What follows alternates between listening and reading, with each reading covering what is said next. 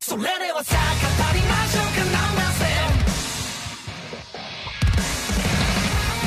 Vamos agora falar das primeiras impressões de Jibaku Shounen Hanako-kun! Eu sou o Thunder e eu estou amando esse PowerPoint maravilhoso. Eu sou o Rafa e quem diria que é o melhor anime da temp- um dos melhores animes da temporada é uma visual novel. Pois é, pois é. E, e pa- e faça seu microfone parar de ficar chiando, cara. Tipo, ele fica... Não prometo. Eu tô de microfone novo, gente, desculpa. É um microfone novo que é pior que o antigo. Muito bom. Mas, sempre- mas é- é- a ideia é essa, não esperem nada de mim e eu entrego menos. Olha só, roubando o conceito de videogames, hein? Olha só. Roubando não, me inspira. Ah, Ok, apropriação indébita. Show. Ah, vamos falar de Hanako-kun. Hanako-kun é sobre a história de Hanako, que ele é um dos sete mistérios que existem nessa escola. Né? ele é basicamente uma assombração ou um mito dentro de- da escola onde a Nenê... É Nenê? Não, não. Qual é o nome dela? Nene. Nenê, tá certo. É, Yashiro Nenê, ela vai na, nessa. é, Ela vai procurar esse mistério sobre o Hanako, porque ele, sim, ele é uma assombração, como se fosse a loira do banheiro, né? Pra, pra gente conseguir contextualizar, pra vocês ficarem. Né, entender melhor como funciona a ideia aqui. E ela vai pedir um. um- fazer um pedido pra ele porque, pra ela, porque ela quer achar o amor verdadeiro. Não, não é isso. É, Ela quer pegar um cara da escola, um cara bonitão lá. É isso que ela quer. É isso, né? É, que é literalmente isso. É isso aí, né? Ah, e basicamente dá tudo errado. e ela acaba tendo que ser salva por ele, ah, porque ela acaba engolindo uma escama de, de sereia. E se ela não fosse salva, ela iria virar um peixinho pra sempre. Então o Hanako acaba meio que dividindo esse, esse mau presságio, né? Essa. Essa. Essa. É uma maldição. É maldição, é uma maldição mesmo. E acaba dividindo esse futuro junto com ela, onde agora ela vai ajudar ele a, a resolver alguns casos que estão acontecendo na escola. É, de algumas outras assombrações que estão é, criando um infortúnio ali dentro, né? Está quebrando a estabilidade. E como ele sendo uma das aparições, vamos dizer assim, mais importantes da escola, ele tem que manter o equilíbrio daquele lugar. Né? E a história vai sendo construída dessa forma, misturando muita comédia e muito, muita tensão, muito drama, muito, muito, muita melancolia. A gente tem um mix de sentimentos aqui em Hanako-kun que, olha, meu amigo, só isso já dá uns bons minutos aqui de conversa. É, a gente tem isso, a gente tem a, a própria direção, que basicamente é o, o que é o maior pilar de Hanako-kun. A gente tem a, a própria ah, forma como eles trabalham todos, toda a questão de rumores dentro dessa escola. O Hanako-kun ele tem um, um leque de qualidades é, bem grande para se destacar, principalmente por conta, como eu já falei, da direção. Que, cara, é, é, se não fosse ela, eu acho que o anime perderia muito do brilho que tem. Por mais que o roteiro em si seja muito interessante. É uma coisa que consegue ir tirando da outra, né, cara? Porque ah, é interessante que temos aqui basicamente um legado de Sangatsu no Lion. Ah, o anime é quase que um PowerPoint como completo, né? Só que a gente tem quadros lindíssimos estáticos e uma direção que sabe utilizar muito bem desses quadros e ah, manter o ritmo da obra, mesmo que a obra não tenha muita interpolação de movimento, né? Ou muitos quadros em si. Você percebe que a produção é um pouco limitada nesse aspecto, mas ela não deve em absolutamente nada por isso. Eu diria até que em alguns momentos se faz muito necessário é, esses quadros mais intensos e, e mais carregados e bem mais elaborados, porque cada quadro é quase como se fosse um quadro-chave. Eu diria mais, eu acho que não tem muito quadro em between aqui, cara, porque é tudo muito quadro-chave, sei lá, por, por tudo ser um É, é, PowerPoint. mani- é ma- é mania até do próprio diretor. Tipo, ele, é, ele pega isso, um, um quadro-chave, e joga em cima do outro como se fosse um, um- um quadrinho mesmo. Então, a- além de dar um, um charme, é uma coisa que ele fez em Kuzuno Honkai, em Hakome Tomikochi, Kanata no Astra. Ao mesmo tempo que você econo- economiza a produção, você dá o seu, o seu próprio charme e, e sua própria personalidade na, na obra. Tanto que as obras deles realmente são bem distintas dentro do Estúdio Lurch. Sim, sim. O próprio Studio Lurch, ele tem uma consistência visual incrível e ah, uma das coisas que eu, eu gosto demais de- do Lurch é coloração, né? E a coloração aqui não deve em nada. Ah, e eu, eu gosto muito, cara, desse visual mais é, cartunesco, vamos dizer assim. Você tem cores muito fortes, você tem um jogo de sombra e luz, uma utilização de cor que ela não se limita apenas ao próprio contorno do personagem, então você tem muito degradê, você tem é, uma coloração de cenário muito bonita, muito bem é, construída. Uh, o personagem não é apenas um, é, um, uma a cor principal e uma ou duas camadas de, de, sombra e uma ou duas camadas de luz. Você tem textura em tudo. É, é assim, ele, ele lembra um pouco de esgaia, vai, vamos dizer assim, um pouco do, daquele visual mais cartunesco uh, em, e principalmente em coloração. E ele é lindo, cara. É um, é um anime assim que eu fico fascinado de como tanto o personagem quanto os próprios cenários eles se complementam muito bem, uh, utilizando esses traços, esses contornos mais grossos e essa coloração viva. E até quando não tem muita coloração, né, quando ele está utilizando de cores mais escuras, aquela, aquela coloração mais escura é viva e utiliza é, muito do ambiente para contar aquela história usando essas cores também. É incrível até como a, a, coloração do anime mostra muito bem como é o clima do anime como um todo, mesmo é, em momentos sérios, em momentos muito piadistas, é, piadistas muito cômicos, ele sabe trabalhar muito bem é, em cima de, desses dois e transitar muito entre eles. Uhum, uhum. Bem, mas de qualquer forma, falar sobre exatamente o que é a Hanako-kun, a sua proposta, Uh, eu gosto muito da ideia uh, de como ele quer propor essa história. Uh, você tem, obviamente, uma história onde tem uma garota que está começando a, a, se conectar com um mundo místico, e, e, e, isso meio que vai correlacionando ela aos mistérios da escola e usando esse próprio ambiente místico para falar muito sobre ela e ela crescer e aprender com essa jornada é, a um mundo de. Uh, vamos dizer assim, ah, de uma dificuldade muito grande dela conseguir absorver todas essas informações, já que se trata de um mundo místico, um mundo uh, de pessoas mortas, um mundo onde uh, existem seres malignos, já que são alguns deles seres de fato do mal, né, seres que, que, querem consumir humanos ou algo do tipo. E é muito legal como isso é atrelado a a própria Nenê como sendo o ponto focal da história é, e depois você conectando ela aos outros personagens e fazendo toda essa construção de mundo.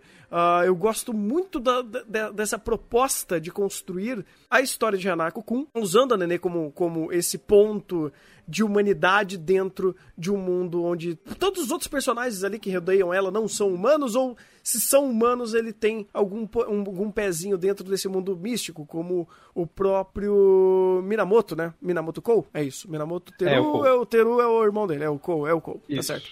Uh, então ela meio que é jogada ali dentro e ela só é absorvida isso e como ela meio que vai aceitando as coisas, ela meio que tem que ir é, absorvendo aquilo de uma forma passiva. E aos poucos, quando ela tem o domínio de uma situação ou quando ela pode fazer algo, ela vai lá e faz é, utilizando suas habilidades é, interpessoais para fazer isso. Ela não tem poderes, não é ela que está resolvendo as coisas de fato em questões é, espirituais ou de forma é, quando precisa poder, né? Aí de fato o Hanako entra na jogada. Mas é legal como, como usa esse ponto de humanidade para criar essa personagem e correlacionar ela a esse mundo espiritual. Eu gosto o principal daqui é a estrutura desse mundo espiritual. Tipo, todo episódio a gente sempre tem uh, um, um, um, novo rumor para ser, pra, ser descoberto e para ser controlado até pelo Hanako. Só que em, uh, todos esses rumores eles acrescentam alguma coisa para a construção de mundo. Então você tem o, o rumor que, por exemplo, do, do, do segundo episódio, que o, o cerne dele é o, é o fato de que quando a gente distorce muito, eles têm que ir acompanhar, porque senão a própria existência deles é, é, é, é pode, pode acabar em risco. Uhum. Então ele, é, é interessante como mesmo que o, uh, todos, todos os os rumores têm um, um certo padrão de, de estrutura, uh, todos eles ainda conseguem ser bem individuais e, e agregar bastante para aquele mundo. Uhum. Porque você tem basicamente. É, pelo menos ele começa de uma forma episódica, né? Meio que é, introduzindo o, o, problema da semana, e aos poucos você vai montando um, um, um core maior né, da, da, própria história e fazendo essa construção aos poucos. Né? Uh, o próprio conceito místico aqui ele é muito bem mais elaborado do que o próprio Slice of Life desses personagens. E a própria Nenê acaba vivendo nesses, nesses dois mundos, então para ela acabou se tornando uh, normal né, transitar entre essas duas partes, tanto que depois do primeiro episódio ela se torna algo meio que místico, né? Por causa que ela está amaldiçoada, então ela tem contato também agora com esse segundo mundo. E a própria história, ela sempre vai rodando em cima de tramas, ou até o, o, o fato de usar essas tramas é, para correlacionar algum elemento pessoal de algum personagem. Você tem, por exemplo, um episódio que fala sobre a, a árvore do, do amor, e você tem. Você meio que usa isso para criar um ambiente. Você tem o próprio do segundo episódio, que você tem aqueles os bichinhos lá que, que roubam é, objetos. Uh, então tudo ele vai misturando personagem e mundo de uma forma muito simbiótica, de uma forma muito uh, fácil de você absorver, porque as regras não são complicadas, os personagens não são complicados e você tem uma boa base para começar a contar essa história e crescendo ela aos poucos, seja de world building, seja de personagens que inclusive de personagens é o que mais está acrescentando a cada a cada episódio que passa. É, aliás, mesmo que o, a, a situação seja bem simples, a forma como é, é executado tanto visualmente, tanto pelo próprio roteiro, não é muito simples. Eles sabem muito bem uh, transitar entre, o, como eu falei, entre, os, entre, a própria seriedade do anime, coisas que anime, animes que fazem isso, como o Golden Kamuy, são muito bem-vindos. Sim. É, mas eles também é, sabem muito bem até que ponto eles devem te contar os próprios mistérios pra, do, do próprio roteiro. É, aliás, é interessante, né? Um anime de mistério que sabe muito bem mexer no, com o próprio mistério. Então ele não, ele não te dá muito, ao mesmo tempo que ele é, te dá o suficiente para te engajar nessa situação e continuar curioso por todos os mistérios, seja uh, mistério de personagem, mistério entre os próprios rumores, mistério do próprio, da própria escola. Então, a forma como o Hanako com, trabalha o próprio mistério é, já é muito eficiente por si só. É legal porque ele não é só eficiente em montar mistério, mas eu gosto da forma que os mistérios são criados, não como se fosse um CSI, um anime onde os próprios mistérios eles são a base da estrutura narrativa, mas eu vejo que é como os personagens absorvem esse mistério. Porque eu vejo que todos, pelo menos até nesses seis primeiros episódios, foi muito assim que aconteceu. Uh, você tem o, o, o, mistério e dando o, o, start inicial da trama ou da conversa. Você tem depois disso o próprio mistério sendo desenvolvido é, em conversa do personagem ou ele ele rolando por causa do próprio do, do, próprio do próprio senso de urgência que ele tá criando, né? Seja por alguém sumindo, seja por um mistério rolando e as pessoas se incomodando por isso, ou uh, simplesmente ser algo tão introspectivo que acaba sendo apenas uma grande conversa entre os personagens utilizando o, o, o aspecto do mistério como base para fazer essa essa, essa conversa. Então ele é até muito dinâmico na forma que ele constrói tudo isso e ele dá essa, essa utilização para essas para esses dois tipos de, de formas de conduzir o roteiro. Porque, é, inclusive, quando ele chega, né, no, no nos, é, no, nos dois personagens mais importantes ali, pelo menos. É, são, são sete mistérios, não, são sete hum, mistérios principais da escola, né? E eles apresentaram três, que é o Hanako, o professor e a. Hum, e, e a Kitsune lá, eu esqueci o nome dela. Então você tem basicamente, ah. uh, pelo menos da Kitsune e do professor, dinâmicas diferentes de contar esse mistério deles. E um é muito mais pelo lore, o outro é muito mais por, pela questão interpessoal. Tanto que uh, do professor não existe conflito, vamos dizer assim. O conflito está em outro aspecto, não, não é o mistério em si. Uh, é, é, uma outra coisa que eles querem conversar aqui. Inclusive, assim, uh, essa primeira parte a gente tá fazendo só primeiras impressões, então não vou falar de fato de, de, acontecimentos de episódio, mas a gente vai falar dos seis primeiros episódios nesse vídeo aqui, porque acabou acumulando episódio pra caramba. Desculpa, gente. É, aliás, eu, eu, fico até triste porque eu queria muito falar desse episódio 6, porque eu diria que o que Hanako trabalhou muito bem melhorou exponencialmente depois desse episódio. Não, a gente vai falar, a gente vai falar, só que vamos, vamos falar primeiro das primeiras impressões, depois a gente quebra pra, pra falar dos episódios em si. Uh, pois é, pois é. E assim, eu, eu, eu, gosto muito de Hanako, o que ele faz no sentido de conduzir essas cenas uh, e fazer essa mistura de comédia e, eu diria, terror, né? Porque não sei se é terror, drama. Eu acho que é mais pra um terror do que drama, vamos dizer assim. Eu diria realmente mistério. Mistério. É, pode ser, pode ser, pode ser. É, é, é porque tem algum um tom dele, não é só mistério pelo mistério, como se fosse algo hum, é, que precisasse ser investigado mas é a tensão que ele cria no ar. É uma, um, é um. Um suspense, então. Um suspense. É um suspense. Um suspense eu acho que, que, é, que é uma boa uma boa forma de, de categorizar o que, que ele faz aqui. Porque ele, a princípio, ou pelo menos ele utiliza muito dessa base de ser uma história que utiliza muito do, do, do conceito de comédia para criar e quebrar cenas e o seu roteiro para fazer quebra de expectativa, o que mais Hanako faz, inclusive, é quebra de expectativa, né? quebra de, de, de, de, de tom. E quando ele precisa não quebrar, ou quando ele realmente quer te forçar uma situação, ele continua com, com um clima melancólico, com um clima tenso, com um clima uh, que envolve até alguns aspectos uh, de terror no sentido da montagem da cena. Então você tem tudo isso sendo utilizado e conduzido de uma forma tão maestral, porque, velho, é difícil você construir uma cena, quebrar ela para fazer piada e no, na vírgula seguinte ela já se tornar uma cena completamente carregada sabe? Onde você tá rindo e do nada você para de rir, tipo, dá um espanto e você começa a ficar tenso.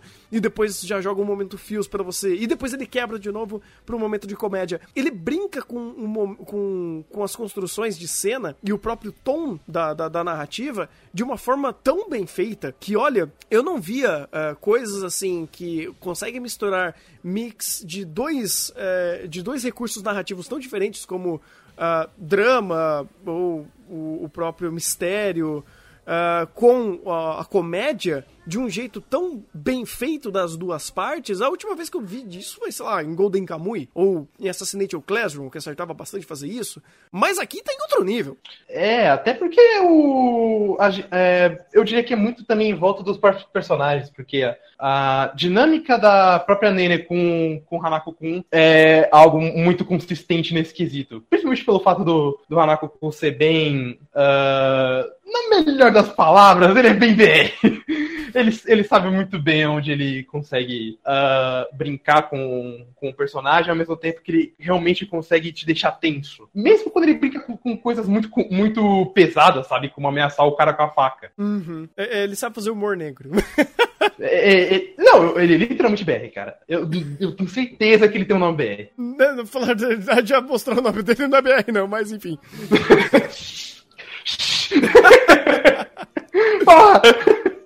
Pois é. Mas uh, isso daí, cara, é, é interessante porque o próprio Hanako, né, falando até em aspecto de personagem, ele tem tudo para ser o, o Ed Lord é, dinâmico. Porque ele tem frases de efeito, ele brinca com, com as palavras, então ele sempre se, ele Quando ele precisa, ele, ele parece maneiro. Quando ele precisa fazer uma, uma, um momento de, de tensão onde ele mostra que ele é um cara perigoso, ele faz. E ele é meio despojadão desse jeito. Só que o que ganha, né? O que faz Hanako-kun não ser apenas um personagem genérico nesse estereótipo é o fato porque a, que a obra sabe respeitar isso. É ele sabe montar esse tom desse personagem, que ele é despojado, que ele é meio sombrio, que ele é meio sádico, uh, que ele não tem papas na língua, porque ele é até abusivo muitas vezes com, com as suas frases. Uh, mas o roteiro sabe fazer essa, essa, essas nuances de não fazer ele apenas ser tão unitário dentro do seu próprio estereótipo que se torna apenas um personagem babaca, arrogante ou que você sempre sabe que ele está certo. Não! Inúmeras vezes o roteiro vai. É, mostra um revés mostra uma fragilidade, mostra que aquela camada de super, superioridade e aquela. Hum, uh, aquela tranquilidade sombria que ele, que ele esbanja, não é para fazer esse personagem ser só um Ed Lord do caralho. Não, cara, você tem esse peso dentro desse personagem que cada vez mais que ele vai montando esse aspecto sombrio e, esse, e essa, essa liberdade de ações que ele toma, acaba fazendo esse personagem se tornar cada vez mais uh, rico dentro dos seus próprios estereótipos, dentro do seu, do seu, da sua própria construção, da sua história, das suas ações. Os, as ações dele começam a ter cada vez mais peso, as frases dele começam a ter cada vez mais uh, importância, e até mesmo as piadas que ele dá em cima da Nenê começam a ter uma conotação diferente. Então, é, é, é diferente quando você olha ele e olha qualquer outro personagem, Ed Lord, que tá sempre certo, porque o roteiro fica masturbando ele à exaustão. Aqui não existe isso. É, ele é literalmente o Edgelord bem feito. Que, aliás, é um, um problema que a gente encontra, principalmente, por exemplo, apesar que ainda é uma certa outra pegada, mas é, é igual a anime de Shunibyo, por exemplo, onde você tem esse Ed Lord, só que ao invés dele ser uh, bem trabalhado dentro da, dentro da sua ideia, você só extrai essa camada de Ed Lordismo ao máximo, sem, sem ter de fato alguma coisa a se contar com ele. Então ele só fica um recurso vergonhoso. O Hanako poderia ser isso, mas a, o roteiro é inteligente e sabe cuidar dele dentro do roteiro. E isso que desde o primeiro episódio, porque não é como se ele precisasse de muito tempo para ele começar a quebrar, quebrar esse estereótipo. Uh, eu acho que faz todo, todo, toda a diferença, inclusive, quando o, no primeiro episódio ele cria essa conexão com a, com a Nenê, onde ele brinca com o, o fato da, da, conexão que ela tá criando com ele, e ele mostra é, esse dinamismo né, da, das palavras e como ele, ele consegue brincar muito com o próprio coração dela, mas que também você mostra um grau de complexidade dentro desse personagem, uh, onde é, dá para pescar no ar que tem nuances ali. Existem problemas que envolvem esse personagem. Ele, ele tem defeitos, ele tem uh, situações que ele não sabe lidar muito bem ou que podem sair do controle a qualquer momento. Né? Não é como se para ele tivesse tudo bem a todo momento. Não é assim. Ah, o próprio primeiro episódio demonstra bem isso até, porque o Hanako tá é, sempre sendo sarcástico, mas uma, um sarcástico defensivo, porque ele não sabe lidar com o desejo da Nenê. É, exato, exato. Então, é, é, é, e é aí que entra também a própria construção é, do, do roteiro em saber dosar isso, porque aí vira, por exemplo, quando ele não sabe fazer, ele vira uma comédia, né? Então, ele sabe utilizar aspectos narrativos para corroborar com aquilo que ele quer fazer, seja um momento tenso, seja um momento dramático, seja um momento de comédia, que, inclusive, a própria comédia, ela é é, respaldada muito, muitos momentos da obra. A obra utiliza muito de comédia para fazer é, o roteiro andar bastante e ir direcionando para onde ele quiser. Uh, o episódio né, do, do arco, o primeiro episódio do, do arco da Kitsune é justamente isso. né? Você tá num momento tensíssimo, tenso demais. Ah, vamos brincar aqui, fazer um, um manequim. vamos fazer aquilo, né? Vamos tentar fazer isso sério, mas a. Uh a forma como todo mundo tá apressado, querendo, querendo só resolver o problema, torna tudo mais divertido. Não, aquilo lá, cara, a gente precisa falar desse episódio. Daqui a pouco a gente vai falar ah, é. desse episódio. É. Muito bom. E assim, a gente vê isso muito vindo da, dos próprios personagens como um todo, sabe? Não é só o Hanako que é um bom personagem. A Nenê é uma excelente protagonista. Não só é uma boa protagonista, como uma boa. É, uma boa identidade de uma personagem feminina. Eu gostaria de dizer dessa forma, não me achem sexista por causa disso, gente. Eu só quero dizer que uh, existe muita personagem feminina que ela é uma idealização do que é uma garota. Uh, me parece, assim, qualquer um que tenha um pouco de contato com, com garotas, né? Eu sou, sou um homem, né? Talvez não tenha tanto contato com garotas quanto outras garotas têm com garotas, e elas se conhecem muito mais.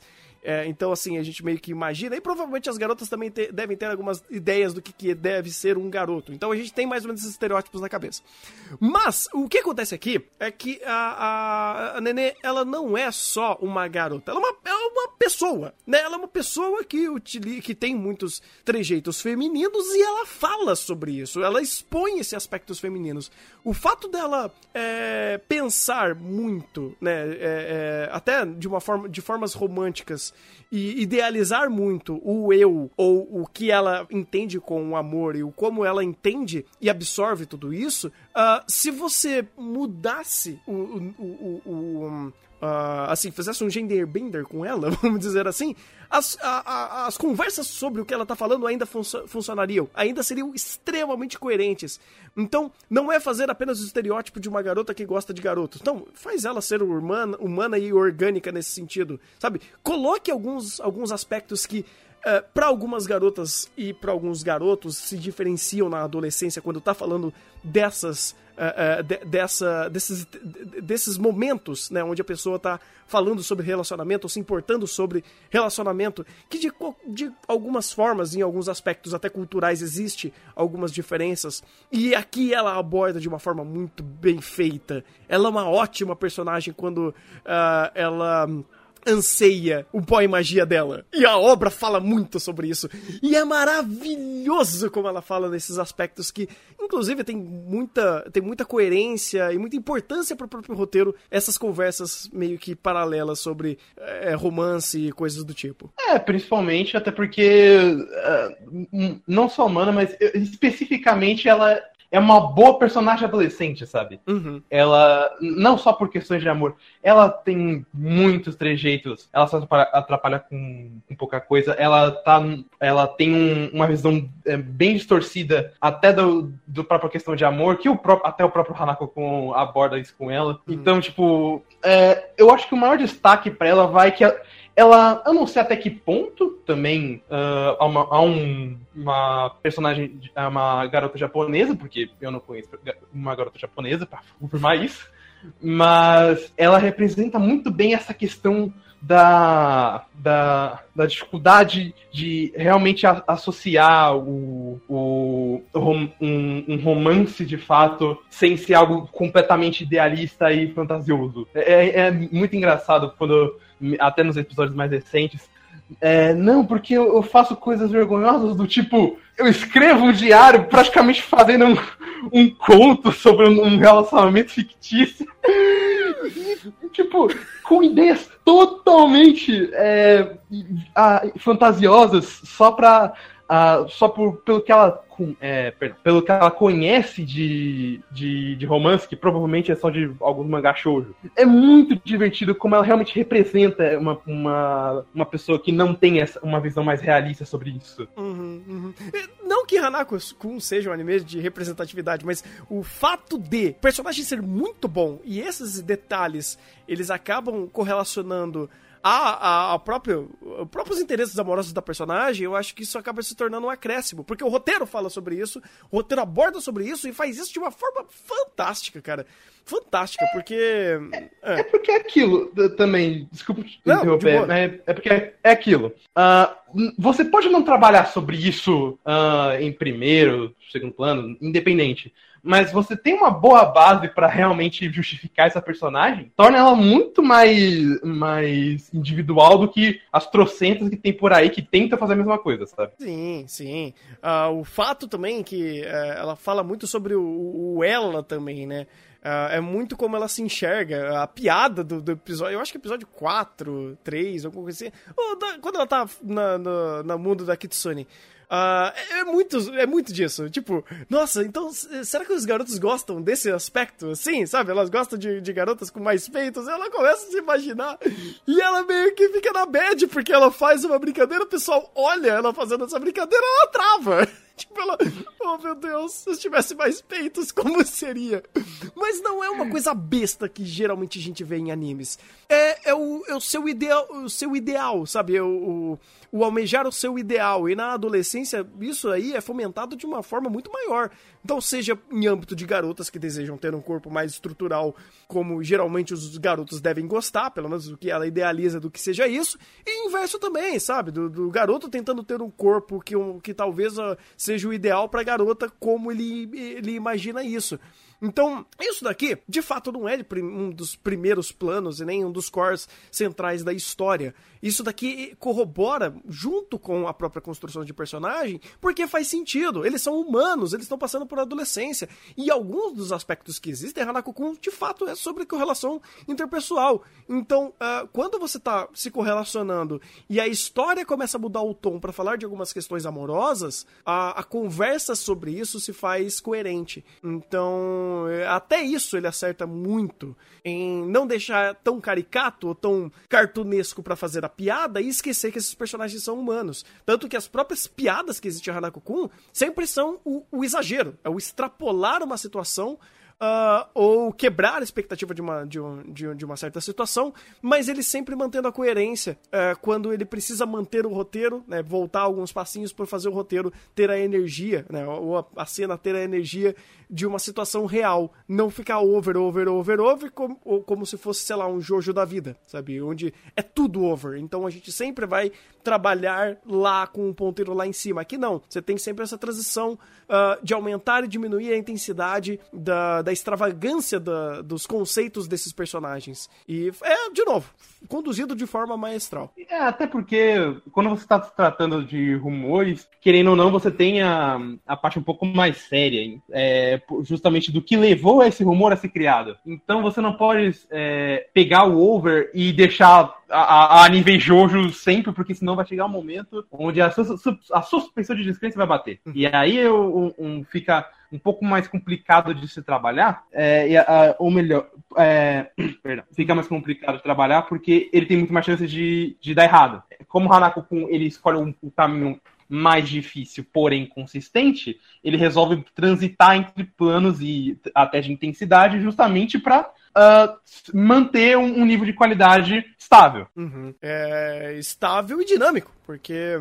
Uh, o que mais me impressiona aqui é como ele muda tom. Não, isso, esse daqui para mim, cara, é a coisa que vai me impressionar, tá me impressionando do começo ao fim e é um aspecto que para mim fez Hanako Kun assim despontar além de todos os outros aspectos que são de assim, de, de uma excelência técnica insana, cara, insana. Às vezes eu fico embasbacado como ele consegue brincar com as construções de cena o quanto o diretor é um monstro para criar enquadramento, um monstro para criar é, uh, é, é, quebrar a cena e montar é, elementos visuais para re relacionar com o roteiro. Então ele utiliza muito de, é, ele quebra muitos os planos para fazer quadros de pensamento ou ou quadros de exemplo, né? Então, por exemplo, tem uma piada, ele faz uma, uma referência visual àquela piada. Então, ele nunca sempre, ele nunca tá trabalhando só com o plano real dos personagens conversando.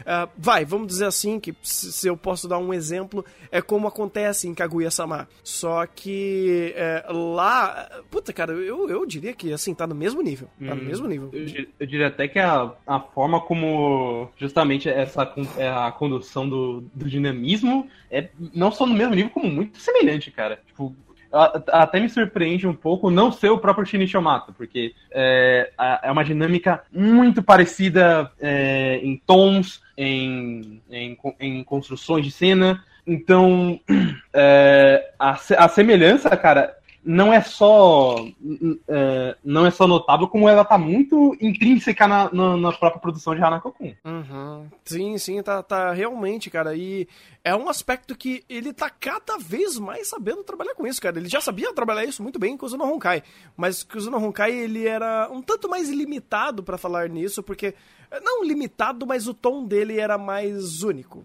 Ele era mais linear no seu, no seu tom, porque ele precisava ser uma obra extremamente depressiva e densa. E, uhum. e ele o fazia, né? E, e fazia de uma forma dinâmica uh, é, sabendo trabalhar nuances para deixar esses tons mais densos ou menos densos de acordo com a situação, mas nunca deixava de ser. Aqui ele simplesmente trabalha como ele quiser. Aqui ele abraçou o roteiro, ele abraçou a obra e falou: Cara, eu vou fazer o que eu quiser aqui, da forma que eu quiser, montando. Ah, ah. Ah, desculpa interromper aqui. Obrigado, chat. Vocês me lembraram. O compositor de série é o mesmo de Kaguya-sama. Ah, olha só, olha só. Isso explica muita coisa, realmente, como dinâmica, as dinâmicas são muito parecidas. É, em questão de, de roteiro, sim. É porque também. É, é o roteiro ele, tá, casa, ele casa muito bem com, com essas próprias quebras. Porque no pró a própria direção já faz isso, assim, sem precisar de texto. É isso que eu quero dizer, entendeu? Uhum. O, o, próprio, o, a própria, a, a, o próprio script dele se mostra muito competente em fazer isso, né? Sim, sim. É, Então, pra mim, ele, ele ganha esse a mais uh, por causa desse. Eh, de brincar da obra, com a obra do jeito que ele quiser. Então, ah, agora vai ser terror. Pá, terror. Agora eu vou quebrar para fazer uma comédia. Pá, toma na tua cara. Sabe? Agora vai se tornar uma. fazer um um Slice of Life, e depois vou fazer o que eu quiser, sabe? Ele pega a Hanakuku e ele faz o que ele quiser. Eu acho isso fantástico. Ele não só faz o que ele quiser, porque como ele sabe fazer, porque quando não sabe, a gente tem quebras estúpidas níveis tabutatu. Ainda bem que a Hanako tá no, no melhor exemplo disso. Ah, é, cara, eu diria assim que a melhor, o melhor exemplo que eu posso dar é, para dizer que ele chegou num nível de qualidade insano ele é basicamente em questão, é, questões técnicas, uh, não de interpolação de, de movimento, né? não de, de, quantidade de quadros, mas em questões de aspecto técnico de todos os outros aspectos técnicos, como direção, é, construção de cena, uh, eu diria até com as quebras criativas de, uh, da, das, das próprias cenas diferentes que eles fazem, é nível Kaguya-sama. Fácil, fácil, fácil, fácil. É uma boa mistura até de Shimbo com o Omata, né? É, é, é. Eu, se, se fosse para dar um exemplo, o que que o o, o Ando, Amado tá fazendo é justamente isso. O cara é, inclusive, eu, eu diria mais que ele sabe trabalhar sem orçamento. Ou melhor dizendo, ele sabe uhum. jogar o orçamento da onde tem que ser colocado. Uh, não é difícil você ver cenas 5, 10, 15 segundos uh, estáticas, mas são cenas que têm o seu próprio impacto e elas mesmo têm alguns pequenos detalhes, ou pequenos, inúmeros detalhes que faz a própria cena se tornar é, rica, né? E o fato de não ter essa, essa, essa, é, uma quantidade muito grande de quadros, ele se paga pela própria forma que ele dosa isso.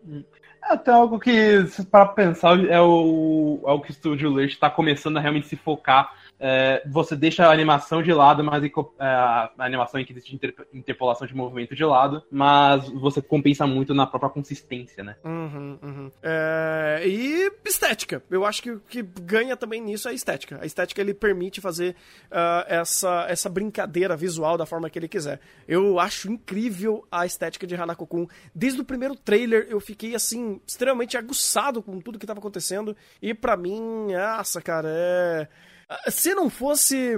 Se não, se não fosse Zouken dessa temporada, olha. eu acho que eu ele tava no meu primeiro lugar. Eu, eu ainda fico com Dororedoro, mas como a gente tava falando antes, dá uma briga feia entre os dois. Dá uma briga feia. Eu empato Dororedoro e Hanako-kun como segundo lugar dessa temporada.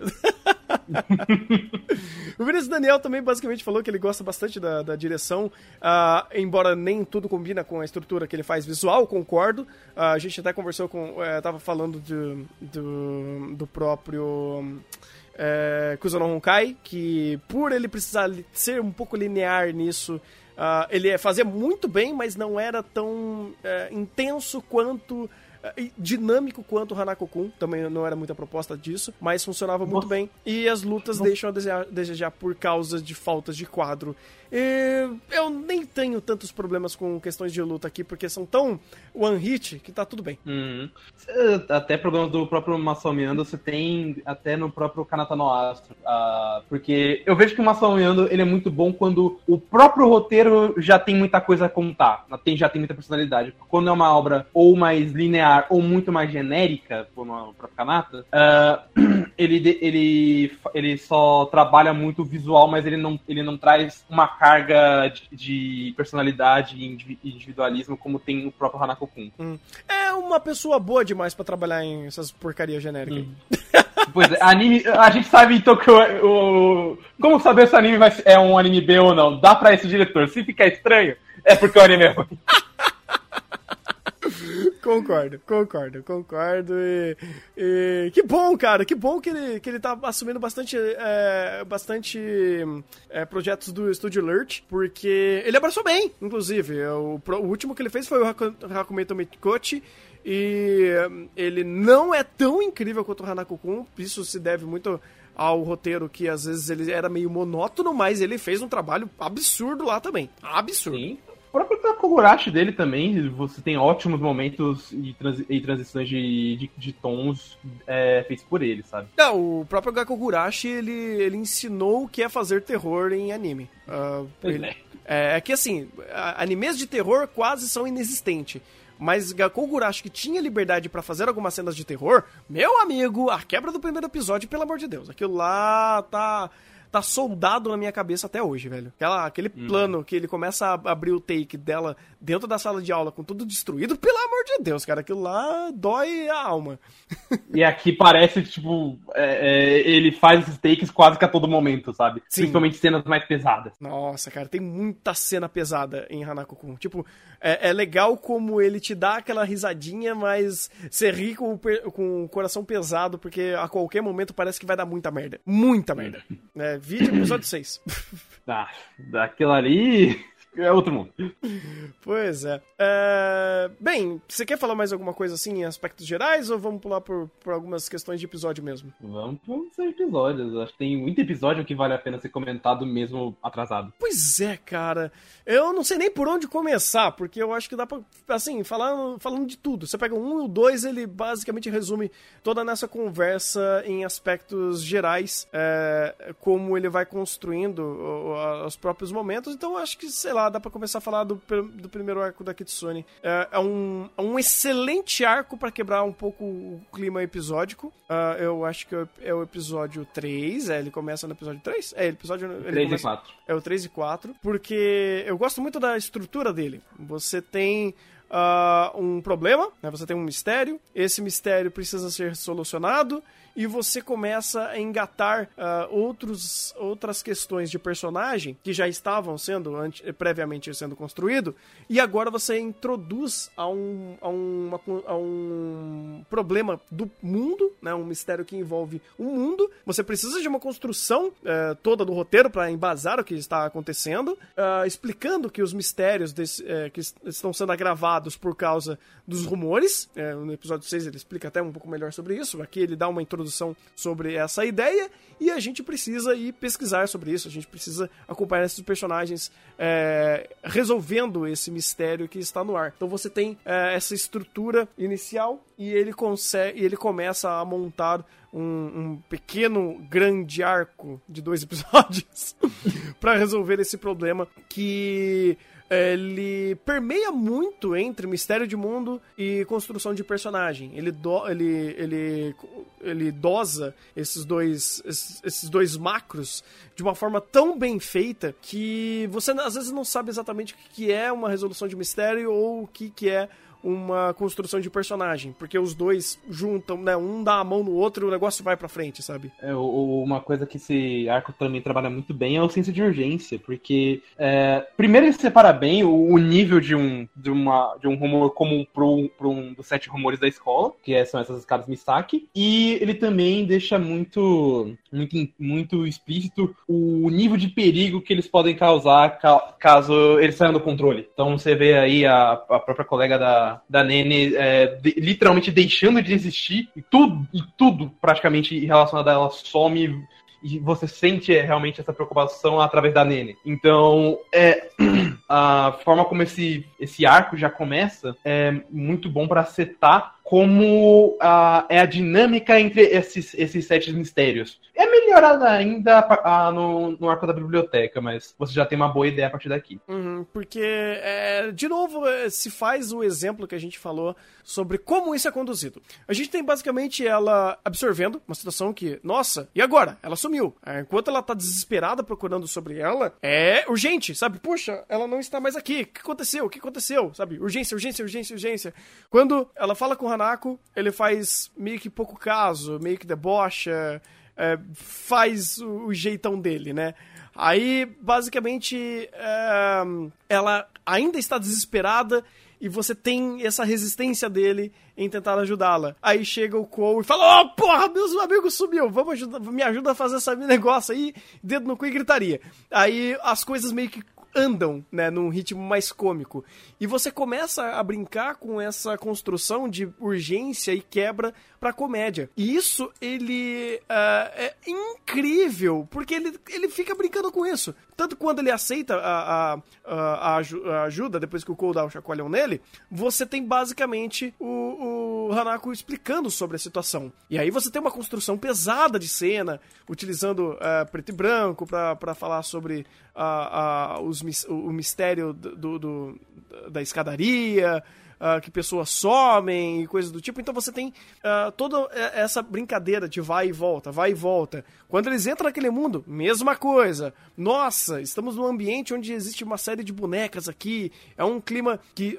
A própria, a própria fotografia disso, pelo amor de Deus, né, cara? Porque esse mundo aqui é é, ele joga um take quando mostra eles, entrando nesse mundo de, de baixo para cima para mostrar a grandiosidade e o quanto eles estão pequeno nesse mundo, eles estão impotentes ali, absurdo, absurdo. E muito tom vermelho, muito tom escuro. É, você parece que tá entrando no, no, na própria escadaria de Fatal Frame, cara. Daqui a pouco vai aparecer um bicho ali pra, comer tua alma. Em contraste, você tem eles, com, brincando, falando, pegando peça de, de manequim pra, pra usar como tributo. E a Nenê fazendo a piada do, do, do é, dos peitos. Então, assim, é, é, é, incrível como ele transita de, um, de uma cena pesada pra uma cena cômica uh, em uma transição de cena e é maravilhoso como é conduzido.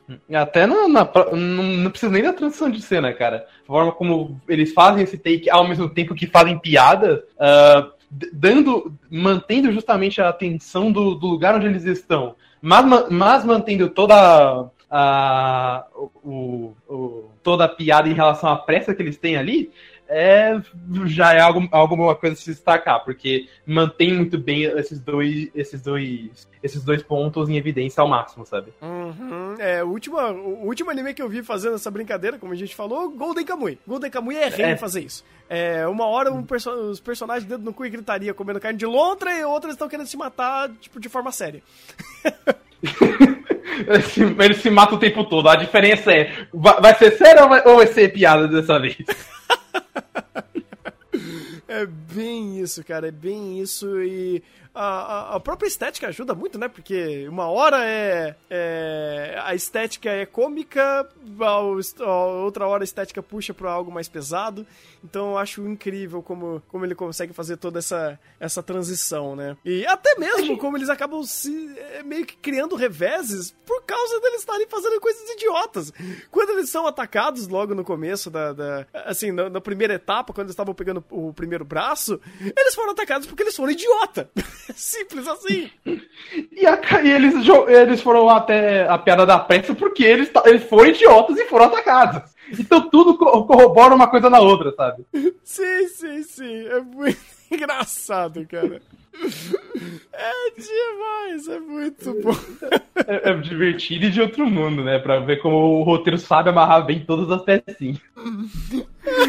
Encaixar todas as peças diferentes do manequim que ficou.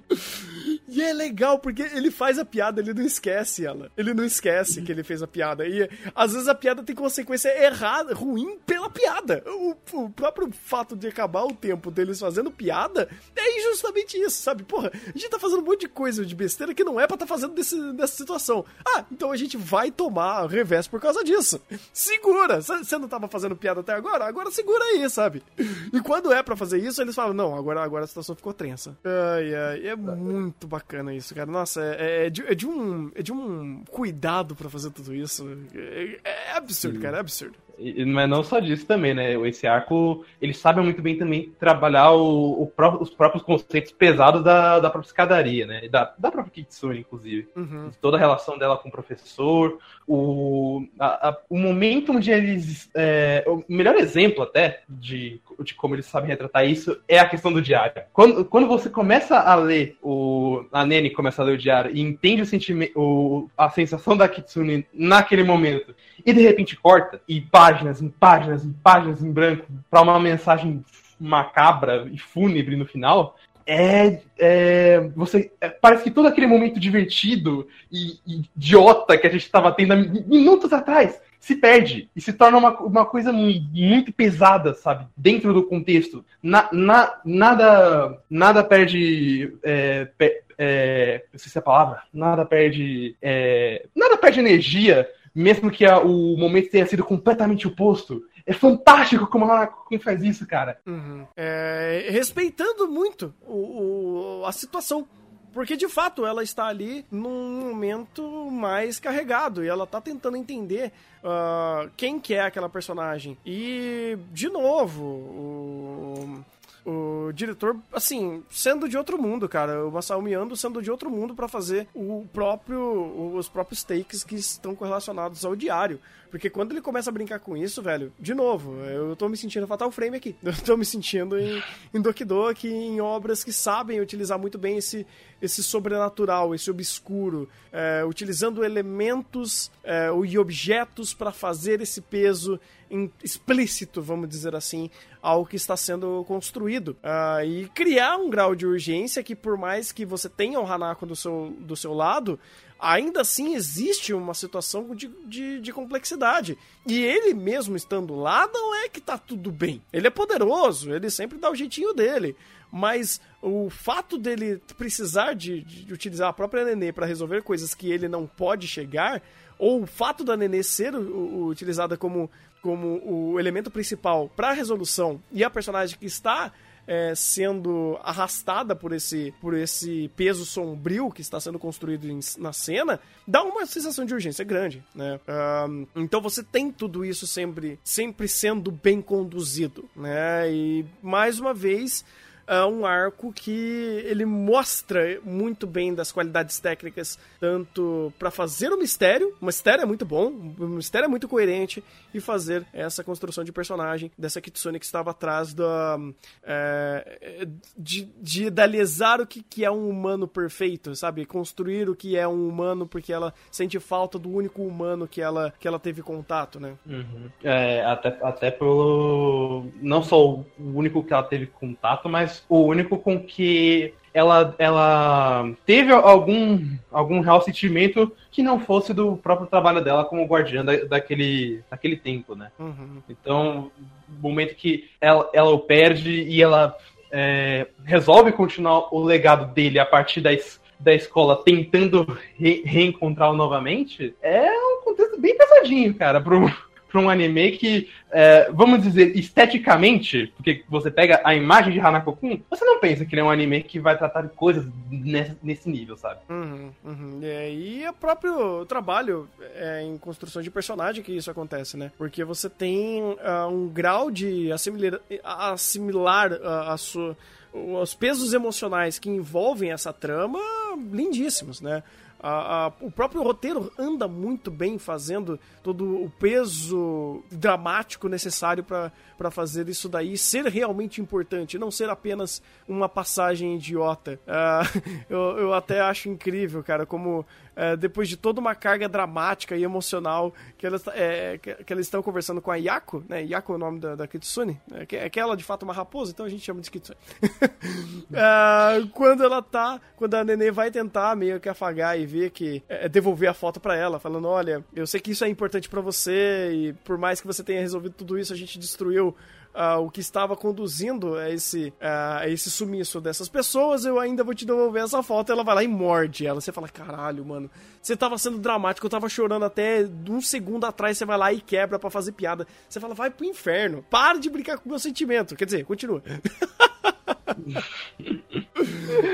Ai, meu amigo é muito bom, cara. Que de novo, né, você tem mistérios que eles sempre é, estão correlacionados com os personagens de alguma forma. Eles sempre uh, se inserem nos problemas de alguma forma. A própria Nenê, ela é ótima em fazer esse tipo de, de, de ponte porque todos os problemas estão correlacionados com ela também de uma forma pessoal a ela. Então, quando isso também impacta essa personagem, pra gente também gera esse impacto. Uh, não é como se fosse um problema tão análogo que não faz muito sentido aquele personagem estar tá ali. Uhum.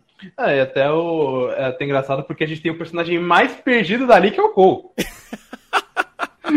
É engraçado você falar isso, porque o Cole, é, apesar que é interessante, porque ele justamente é a visão mais superficial de tudo aquilo. Uhum. Porque o, o, Hanako tem contexto por ser um, um dos sete rumores. A Nene tem um contexto por querer salvar sua amiga. O Cole tá lá just, apenas pra impedir o Hanako de alguma coisa e pra fazer o trabalho dele. E pra ser gado. E pra ser, não. Eu nem entro nesse mérito, até porque mais gado que ele só Nene. Mas eu gosto, eu gosto disso, porque, na moral, fizeram uma cena fantástica dessa no episódio 6. Fantástica! Fizeram, fizeram. Que pariu, velho. Então o Cole tá ali, é, é até uma forma interessante como esse trio principal é formado, porque os três não tem nada a ver um com o outro. A própria Nenê fala, pô, Hanako não tem nada a ver comigo, por que, que eu gosto dele? Ele não faz o meu tipo. Não, até legal quando ela lembra de é, quando citam é, amores, ela, ela lembra justamente dos dois e fala, não tem nada a ver, não. Começa a elencar. Hum, eu gosto do, do irmão do Cole, porra, ele é mó bonito, ele faz totalmente o meu tipo. Ah, Kanaka, ah, não, deixa pra lá, esquece essa porra aí. Uh, tá, lá, foda-se. O Cole é um personagem idiota, mas o fato dele estar ali, ele cria uma boa, uma boa interação entre eles, sabe? Você tem uma química de uma, uma química gerada entre esses personagens de uma forma tão bem feita, cara, que não, não tem personagem eh, jogado fora. Até os personagens secundários, tipo a O, o irmão, o irmão, o amigo dela de infância e toda aquele brin aquela brincadeira que eles fazem no episódio 5, que é da parte da árvore, funciona muito bem, sabe? É divertido. São personagens que daquele contexto se fazem necessários e se fazem bem presentes, né? E coerentes com ali, porque eles não estão no mundo isolado, apesar de muitas das cenas, quando estão falando sobre mistérios, sejam isoladas. Mas ainda existe uma vida normal ali, né? Existe uma sala de aula, existe um contexto de mundo que eles não estão perdidos no tempo e espaço. E o Cole é justamente isso. Ele acabou criando amizade, acabou criando uma admiração com, com, a, com a Nenê. Ele tem uma certa rivalidade, não só uma rivalidade, mas também um, um certo. é, uma curiosidade sobre o Hanako, porque o próprio irmão dele falou que ele tem que se. que é o próprio dever. É, exatamente, é o dever dele. E ele vai contra o dever pra falar, porra, não, cara, não é assim. Eu quero, eu quero ver qual é dessa porra, né? Eu quero, eu quero ver quem é Hanako e se realmente meu irmão tá correto quando ele diz que todos os, os mistérios devem ser exorcizados. Então ele fica com esse negócio na cabeça, então ele estar ali não é só pra encher linguiça. Ah, o- ele contracenando com os personagens também é muito bacana. E eu tenho certeza que esse personagem vai ganhar um brilho, um destaque no próprio roteiro em breve, sabe? Porque agora ainda não é o momento dele. Mas é, eu gosto justamente disso. Não é o momento dele. Então, os momentos que ele tem no, nos arcos onde ele é mais plano de fundo, é bom que sejam bem dosados. E Hanako-kun sabe dosar o momento de personagem. O Kou, na mão errada, poderia ser um personagem insuportável. E ele consegue ser um personagem agregativo e não irritante dentro da, da narrativa. Zenith! Ah, meu Deus.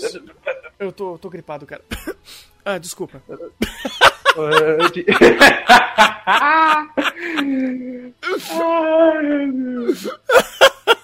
O pior é, realmente, Errado eu não tô.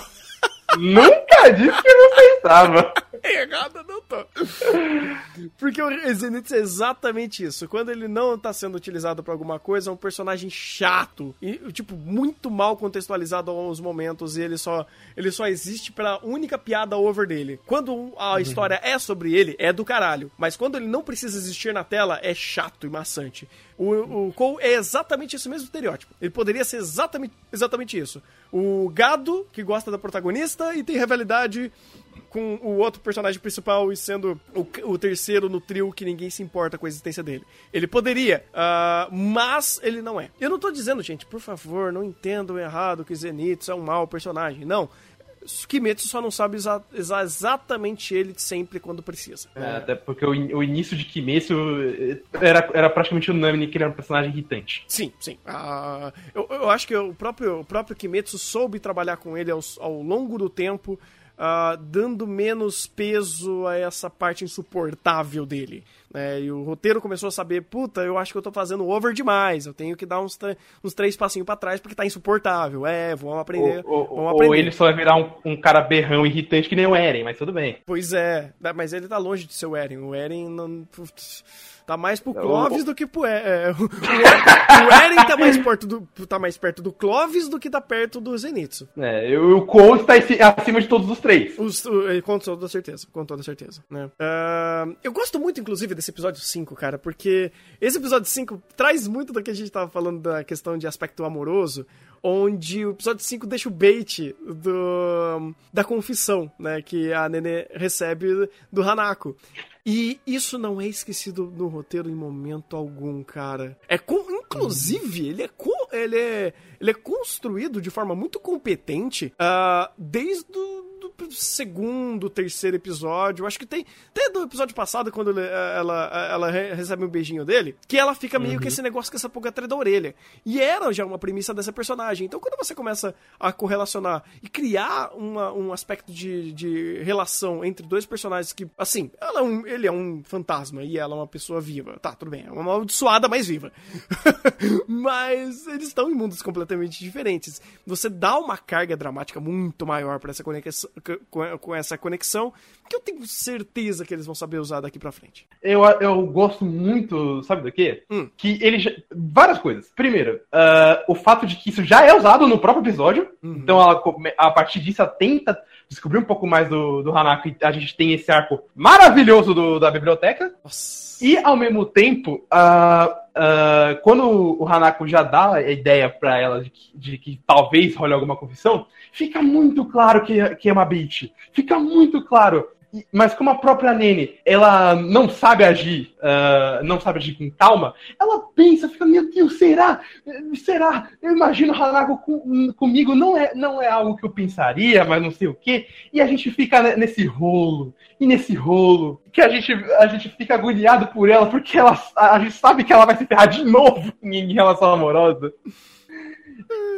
E, e o, o que eu, o- eu gosto do que o roteiro faz. Ao invés dele, é, dele ser só a piada, que já é óbvia, ah, ele realmente trabalha isso em cima e faz o, o Hanako ter, um, vamos dizer assim, o seu, o seu primeiro momento onde ele, onde ele abaixa a cabeça e vê que ele estava errado. Em todas as, as suas ironias e, as, e essas piadocas, ele realmente acabou filtrando a, a Nene nesse quesito, mesmo que sem querer. E é muito do processo, né? É muita jornada. Esse- inclu- inclusive, no, a primeira parte do episódio 5, que é do, do negócio da árvore, da confissão, é justamente isso. É muito mais a jornada.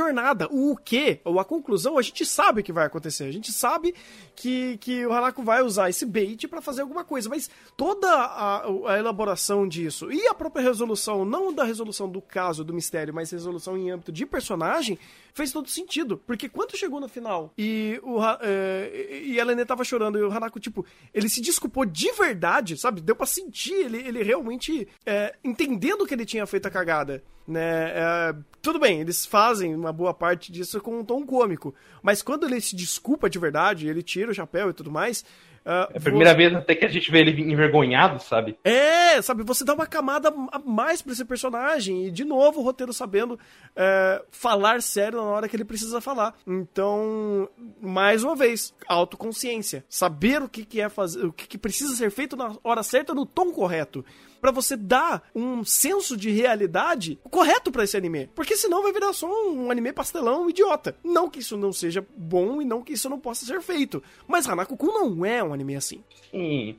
E até, até porque ahn, ele não ele sabe aproveitar todos, todos os seus momentos. Tanto que isso serve de gancho pro arco da biblioteca. Que eu, eu já quero adiantar porque eu adorei o conceito da, da biblioteca. Essa questão de você realmente ah, ter um, um lugar pra você. a- a- com- perdão, hoje, hoje tá difícil.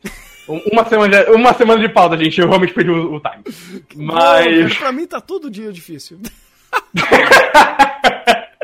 ok, olha só.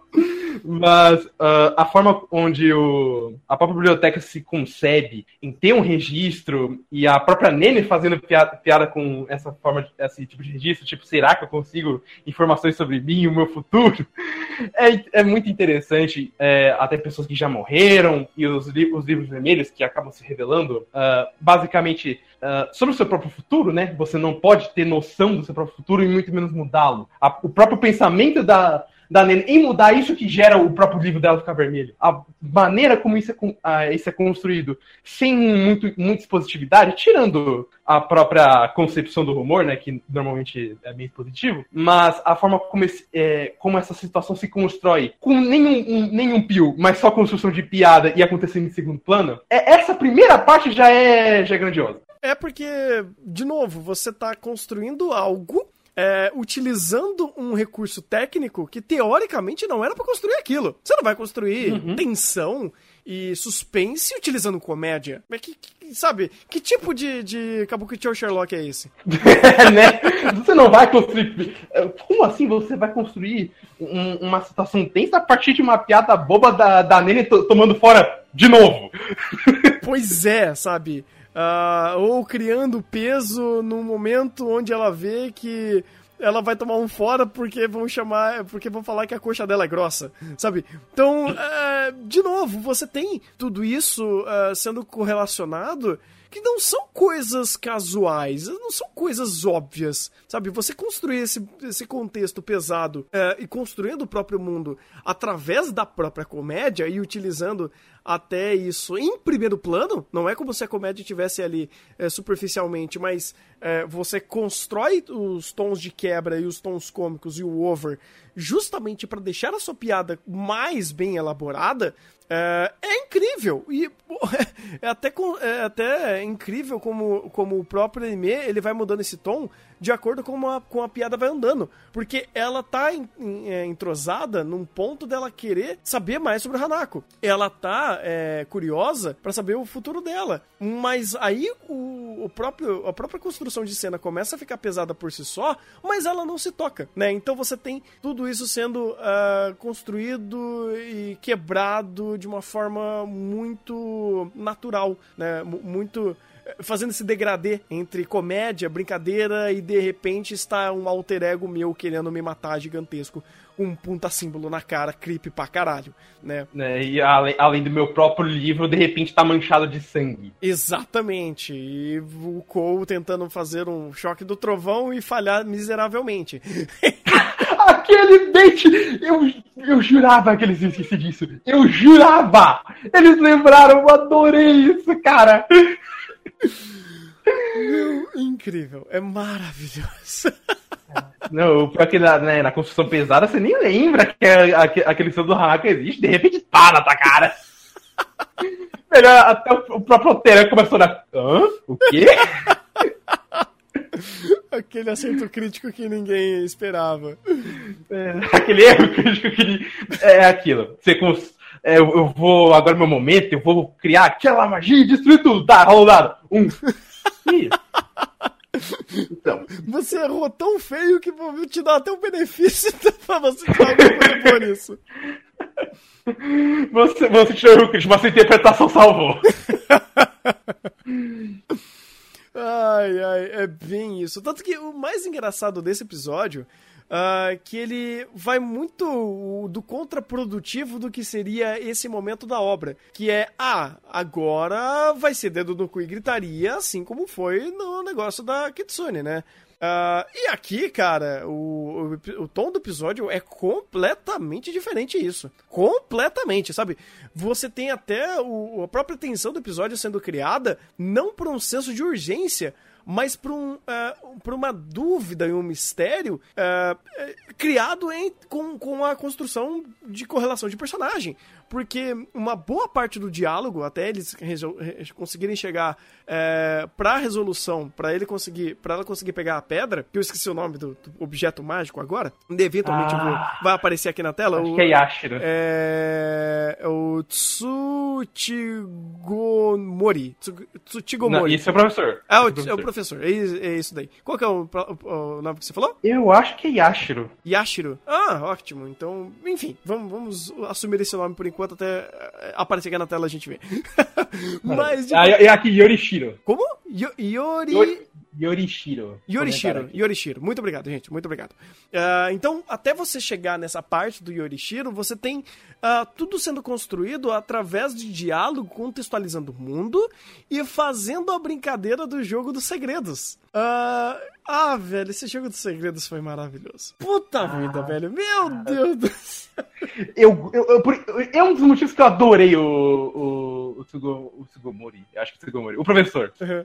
Eu, eu já adoro a, a voz do, do dublador dele. O da Kenji ele é maravilhoso. Mas a forma como ele, ele sabe que ele tem que fazer o trabalho dele, mas ele ainda quer tirar uma onda com alguém. Cara, eu adorei aquela ideia dos segredos. E pior, ele tira a onda dos, pró- dos próprios segredos, porque ele já sabe de tudo.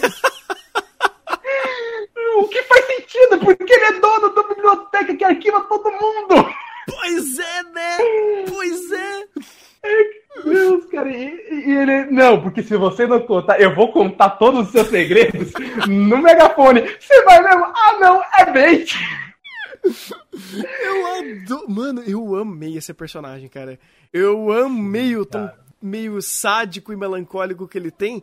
Porque, de novo, ele já sabe de tudo. Ou pelo menos ele sabe o que tá dentro da biblioteca dele e o que compete a personagem. Então, pra ele, ele tá lá mais pra, pra ver o circo pegar fogo mas não pelas informações, mas pela interação. Tanto que é uma coisa que ele fala. Eu tô muito familiar, é, eu tô muito fanta é, é, assim, impressionado pela interação de vocês. Como um fantasma e uma garota conseguem interagir de uma forma tão natural e criando essa, é, esse senso de, de conexão tão forte quanto eles fazem, sabe? Uh, uhum. É muito interessante como, como essa como esse diálogo é construído e como ele dá o tom correto, ou um tom surpreendente a, a próprio senso do que está sendo construído aqui.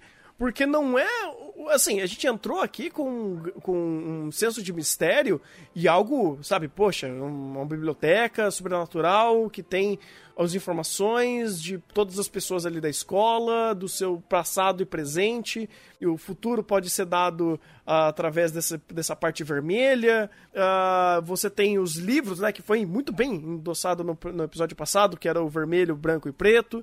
Então você tinha todo esse esse movimento criando é, essa, essa etapa que ia ser esse episódio, que era denso. Aí você chega pra, pra forma que ele é construído, nada, sabe? Completamente diferente do que, do que a gente estava esperando, do que a gente estava sendo preparado pelo grau de tensão ou pelo grau de perigo que existia ali. Então acabou se tornando apenas, obviamente, um show de piadas excelentes, mas um diálogo muito mais interpessoal entre esses personagens. Hum, e o que eu achei mais interessante do próprio professor professor, é como ele se correlaciona muito bem com o próprio Hanako, dando até é, próprias respostas sobre, sobre o Hanako e até sobre ele mesmo. É, eu gostei muito do conceito do, do Yorishiro de cada um, é, não ser só algo que, ah, é algo importante para mim, é, mas é também algo que, tipo, impactou de uma forma é, monstra, sabe? O, o Hanako, ou melhor, o nome dele que eu esqueci agora.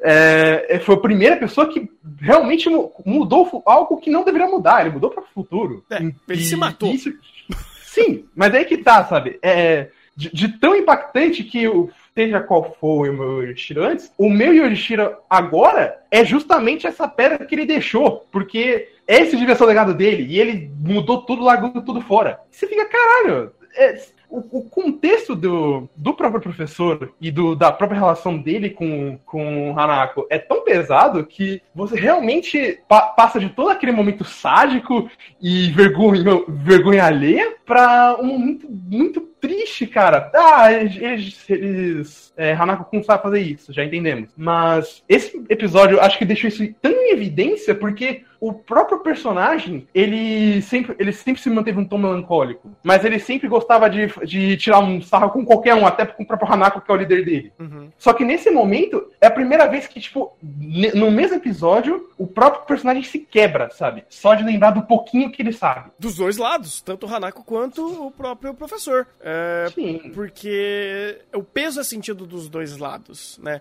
Uh, um peso, obviamente, da, do passado sendo contado está em cima uh, também do Hanako, mas do professor é tanto do passado quanto do presente. Então existe esse peso, existe essa importância. O roteiro faz tudo ser importante. Até os momentos uhum. de quebra são importantes, porque aí você cria uh, esse, esse, jogo, né, de, de montanha-russa, onde não é tudo over dramático e chora shonen, sabe? Você dá essa, esses momentos de quebra e esses respiros que são importantes porque quando a situação complica, quando a situação vai para o peso correto que ele quer montar, aí a situação fica bem mais complicada. O próprio, o próprio uh, a gente tem até, meu Deus, eu de novo, desculpa. Uh, mas a, a, essa montanha russa emocional deixa a gente conhecer muito melhor os próprios personagens, sabe? Até onde eles realmente fazem piada, como o Hanako e o professor, e qual momento que realmente fere eles, que, de, que deixa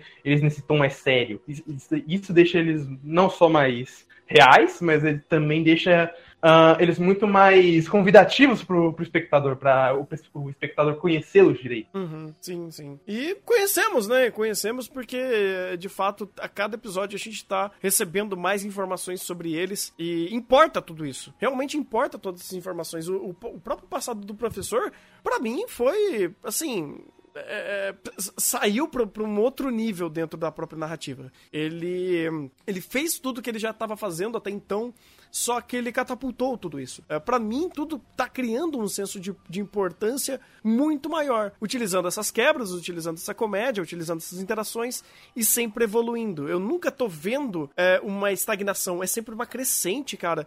E é muito difícil você ser, em seis episódios não estabilizar. É sempre acima. Não, não tem, não tem o, médio. Ah, vou fazer aqui o meio de campo agora nessa etapa do episódio. Não, é sempre subindo, é sempre coisa nova, é sempre interações novas, e por mais que, sei lá, é, o episódio 4, 5, né, no caso, não tenha sido um episódio que estava exatamente evoluindo em aspectos é, do, próprio, do próprio core da narrativa, ainda tinha coisas importantes acontecendo. Então você sempre sentia que aquilo estava se movendo. Não era algo apenas episódico, truncado no espaço-tempo. E o próprio Hanako se mostrou ser de longe, longe de ser episódico. Uhum. Então, tanto que o Hanako, Hanako sabe muito bem, uh, né, questão de pacing, uh, dosar o seu arco de transição para que ele não fique monótono. Então, ah, a gente começa com um arco de transição com contexto, com conteúdo, e a gente ainda. Isso ainda gatilha para um arco já no mesmo episódio. Então o, anime não para pra simplesmente, ah, vamos ter esse episódio de descanso. Continua a história. Não vamos parar. Sim, ele. Ele não fica refém de meio episódio para uma coisa, meio episódio para outra. É, de novo, cara, tá sendo conduzido de uma forma tão maestral aqui que eu, eu tô, nossa, adorando, adorando uh, como eles sabem contar essa história. O, o storytelling né, de, de Hanako-kun é, é, fa é, fascinante. É fascinante. Uhum. Até o, o, próprio compositor de série, que eu não vou, não vou lembrar o nome, mas ele é um que vai ficar em evidência no, no nosso radar quando a gente vê ele trabalhando como obra, porque esse cara sabe trabalhar. É o. Deixa eu pegar aqui. São dois, inclusive, né, que estão trabalhando no, é, no script. Não, é porque tem um que está trabalhando no script e character design, mas eu acho que ele está fazendo mais o character design do que o script. É que ele hum. fez o Hakumei Tomikochi também, que faz sentido, porque o, o visual é bem parecido. Uh, ah, ele foi diretor-chefe de animação em Hakumei Tomikochi. E basicamente ele tá fazendo character design e ajudando no script de, de Hanako-kun. Mas ah. o, o, o, compositor de série mesmo é o Yasuhiro. É Naka, Naka, Nakanishi Yasuhiro, né? Que ele fez ah. o Kaguya-sama. Esse cara é muito bom. É, vamos dizer assim, entra na, na nossa lista de compositor de série, tipo Taco Kishimoto, que quando ele tá na obra faz muita diferença. Sim, sim. E, cara, assim, ele trabalhou em outras coisas assim, meio B aqui, tipo um anime que eu nem sei, isso daqui é um anime chibi de alguma coisa que ninguém se importa. Uh, mas uh, ele também trabalhou em, no script de alguns episódios de Rakugo e agora, ah. assim, agora eu acho que ele tá começando a receber projetos mais consistentes. Tá, tudo bem, ele trabalhou em, em, em Iruzuku também, mas... Ah, a gente esquece que... É, Iruzoku. Ah, a gente esquece. A gente esquece que a gente, essa merda existiu. A gente esquece. Ah, não, P-Work já tá na, na decadência faz um bom tempo, não espera mais nada. Nossa, cara, o oh, P-Works tá. Meu Deus do céu, eu já tô fazendo um túmulo aqui pra eles, velho. Eu... Só um, uma pequena pauta fria. Se eles não. Se na próxima temporada, que eles vão ter um anime na próxima temporada, sair errado, enterra P-Works de vez. Já porque eles. É. Não, eles tá, tá difícil pra eles trazerem um projeto consistente desde do, do que? 2015? 2014? Eu vou dar uma puxada aqui, mas é mais ou menos essa época, cara, porque tá feio, tá feio. É, e eu espero que eles se recomponham, cara, porque é um estúdio tão bom desse, tá cagando em tudo que tá fazendo, pelo amor de Deus, cara. Mas não é, como, não é que eles estejam fazendo mais ou menos, não. Eles estão péssimos. Péssimos. No melhor dos casos é mais ou menos. Isso é preocupante. Vindo de um estúdio que, sabe, tirou tem Shirobaco nas costas. Não é desculpa, sabe? É, sabe, não, não faz sentido, cara. O que, que eles vão fazer aqui pro próximo? É a Parerana. Eu acho que. É, ia ter pra de primavera. Deixa eu ver aqui, vou, vou caçar de, de, direito aqui, que eu não achei. Uh, mas realmente, tipo, o Pierrot está numa decadência triste. Triste, triste, triste. Uh, ah, tá. A Pare Ramman. É. é. Definiram bem o anime da corrida maluca. Que bom, que bom. Para- gosto da, gosto da ideia, né? Porque, por exemplo, cara, a última coisa que eles estão fazendo, inclusive, nessa temporada é A-Tree. Meu, A-Tree é, é tipo chutar o saco com uma bola de beisebol. Ai, coisa ruim. Tá É. por quê? No- né, Você você pega a bola de, de beisebol, você chuta ela e você acerta o seu próprio saco. É, é esse é a sensação de você ver A-Tree. Lembrando que não é só Payworks aquilo ali, aquilo também é Tree Hearts. É, são dois estúdios muito bons fazendo um negócio bosta desse. cara. Não, não dá pra não dá pra, pra pegar, cara. Você pega Ferry Gomes, terrível, Nossa. terrível. Tá, o último bom, tá, vai, o último trabalho bom deles foi o filme da do Sayawasa que eles fizeram, que é, a- é Maquia, Maquia When the Promised Flower Blows da que a Mario Kada dirigiu e compôs. Ah, tá. É, é, eu, eu- esqueci que era, não era Sayonasa, era Maquia. o- o- a forma reduzida de falar ele. Ah, mas dá pra falar Sayonasa também. Enfim. ah, se, se- se vocês não conhecem esse filme, assistam. É um filme fantástico que mostra todas as qualidades e defeitos também da Mariocada, né? Mas, enfim. tá, e a última Eu coisa de... que você pode ver em qualquer lugar, mas tudo bem. O quê? Os, os- melhores acertos e os defeitos da Marocada. Ela, ela deixa muito específico em qualquer coisa que ela trabalhe. É, ok, ok. Às vezes, é, às vezes se torna um pouquinho é, estúpido demais algumas coisas. Sei lá, eu, eu vi o Iroha, aquele lá do. do é, ai meu Deus, qual que é o nome daquele negócio? Iroha, não sei o quê. É, que, que é do. Que é do. Ah, do hotel? Isso, isso, isso, isso, isso. Ah, sei. Ha- é, eu gosto bastante Hanasaku, desse anime. Hanasaku Iroha. Hã? Eu gosto bastante desse anime, inclusive. Você gosta, cara? Eu, eu, Eu consigo gostar. eu gostei, só que é aquele negócio. Eu excluiria 60% dele. 20 20 e poucos episódios eu também escolheria. É, daria pra fazer em 13, sobraria tempo. Mas, enfim. E o próprio filme não, faz, não tem, não tem o mínimo de, de, de, de por que existir. Aquilo lá poderia ser um, dois episódios dentro do anime. Mas enfim, não estamos aqui pra falar de Iroha. Estamos aqui pra fechar esse episódio 6 de, de, de Hanako-kun, que, olha, meu amigo tá indo pra níveis astronômicos ah, de levar a- a- o próprio contexto a sério, mesmo que a- as suas, eh, as suas fórmulas narrativas sejam utilizadas eh, usando bastante da comédia, das quebras, e tudo aqui é importante, mesmo sendo muito, sen- muito sendo construído pela própria comédia.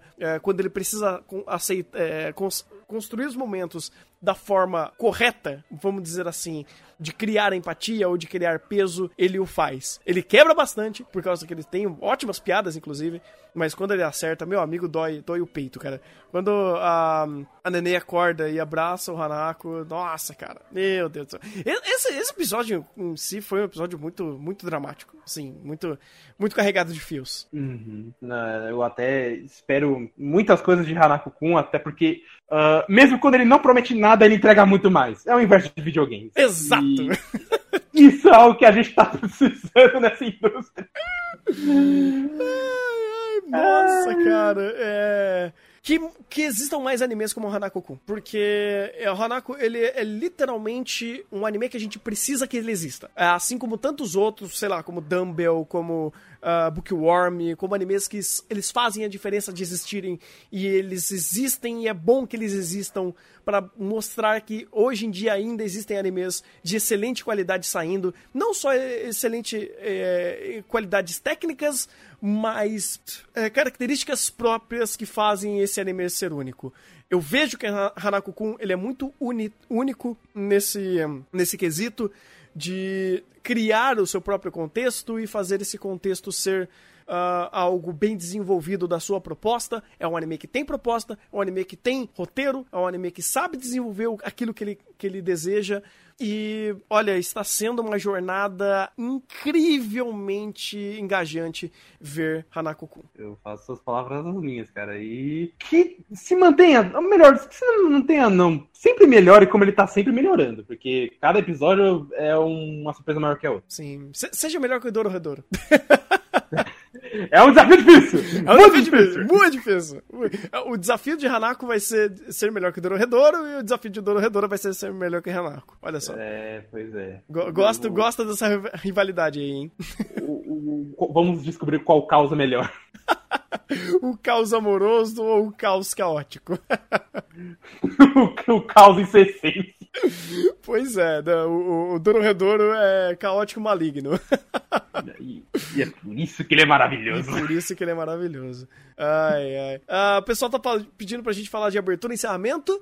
Ah, eu não vou falar de encerramento porque é spoiler. Assim, se eu racionalizar demais o, pelo, do- é, o, o- o encerramento dele, eu vou cometer a mesma gafe que eu cometi quando eu tava fazendo a live. Não é bom, não façam isso. É, né? Não É, racionalizem, né? não racionalizem sobre essa- esse encerramento, tá? Não pensem nos simbolismos, porque se você pensar, você vai tomar spoiler. E a abertura, cara, é maravilhosa. A música em si, a própria construção dele, de como ele reaproveita a, a, a própria. a- a- as próprias cenas do anime, elas são conduzidas de uma forma fantástica, cara. É um ótimo encerramento, uma ótima abertura, ótimas músicas e valem cada segundo delas. Sim, Eu não gostei tanto do, da abertura, apesar de que ela invoca exatamente o que é Hanako-kun. Estático que é o inferno, mas a energia daquilo e toda a criatividade na montagem é outro nível. É, porque ele se, ele se embasa muito mais no aspecto é, de hum, estética, né? Ele tem uma estética incrível, incrível, mas, obviamente, assim como o Hanako-kun não tem muita interpolação de movimento, aqui eles não fizeram também, né? Eles sacrificaram isso pra é, embelezar, vamos dizer assim, os seus quadros-chave, né? Os seus quadros mais ah, estáticos. É que eu acho que até a, a própria forma estética, apesar de da abertura remeter mais ao próprio anime, eu gostei mais como to- todo o encerramento foi montado, sabe? Naquele, naquela cor de cera, todo em vermelho e branco. Acho que ficou muito mais bonito de se acompanhar. É que ele tem uma temática, né? Aquilo, aquele encerramento é muito temático. Por isso que eu falei, não pensem sobre. Vocês vão tomar spoiler. Não correlacionem as cores. Não façam isso. Ah, e eu fiz, e por isso que eu falo que eu não, não deveria ter feito. Eu falo pra ele, não pensa tanto. Você tá, às vezes você tá comentando, ah, Gaf, o que, que ele faz? Vou lá e penso. Depois, depois se auto-spoiler, não sabe por quê. Ai, ai. Mas tudo bem, eh, tem, tem algumas questões assim que eh, estão meio que voando aí sobre a história.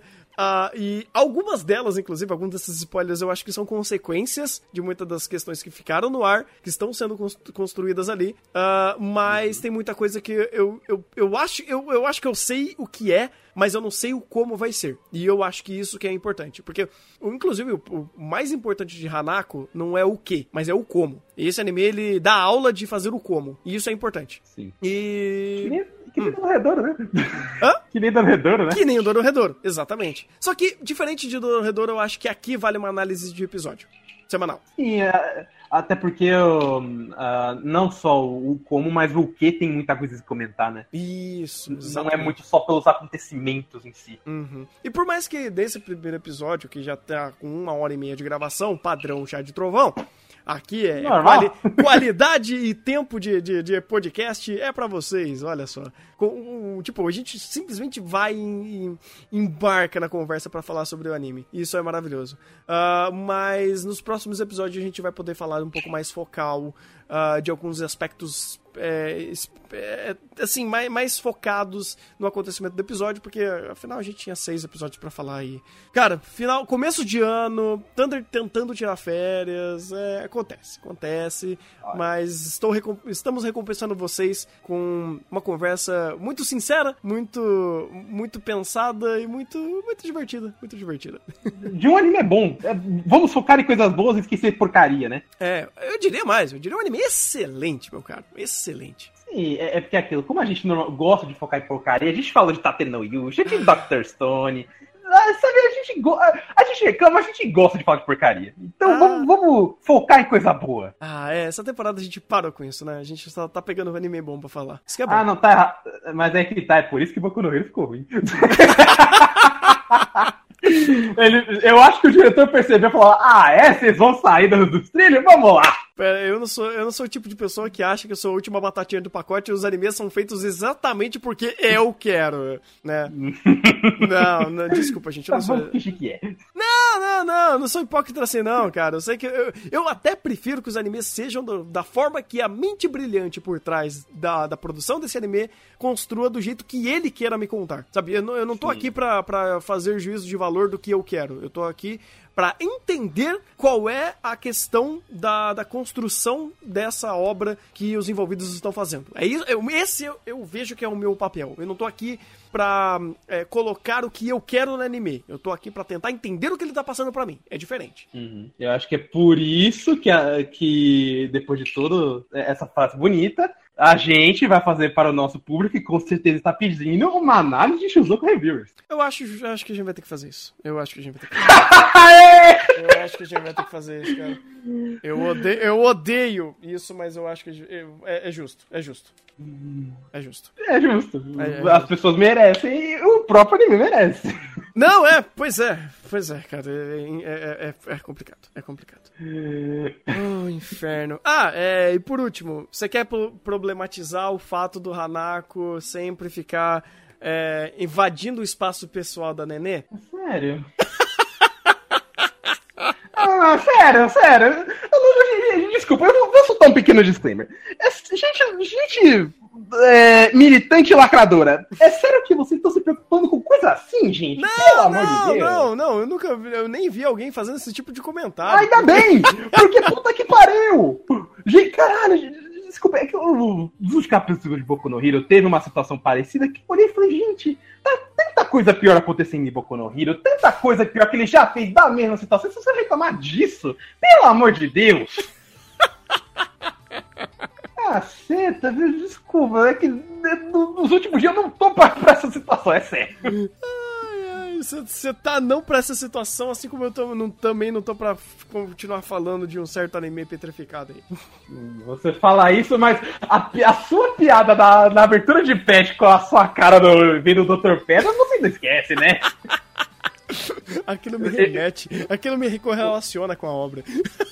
O, o, pior é que, pensa assim, cada, cada uma representa o estado seu. O choque, a negação, o desespero e a raiva. Caralho!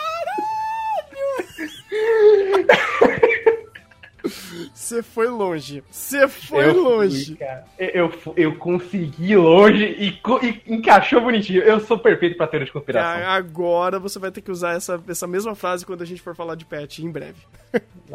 Exato. Então aqui, ó, já tem dois confirmados pra vocês. Pet e Shuzoku Review. ai, ai, é isso. É isso. Ai.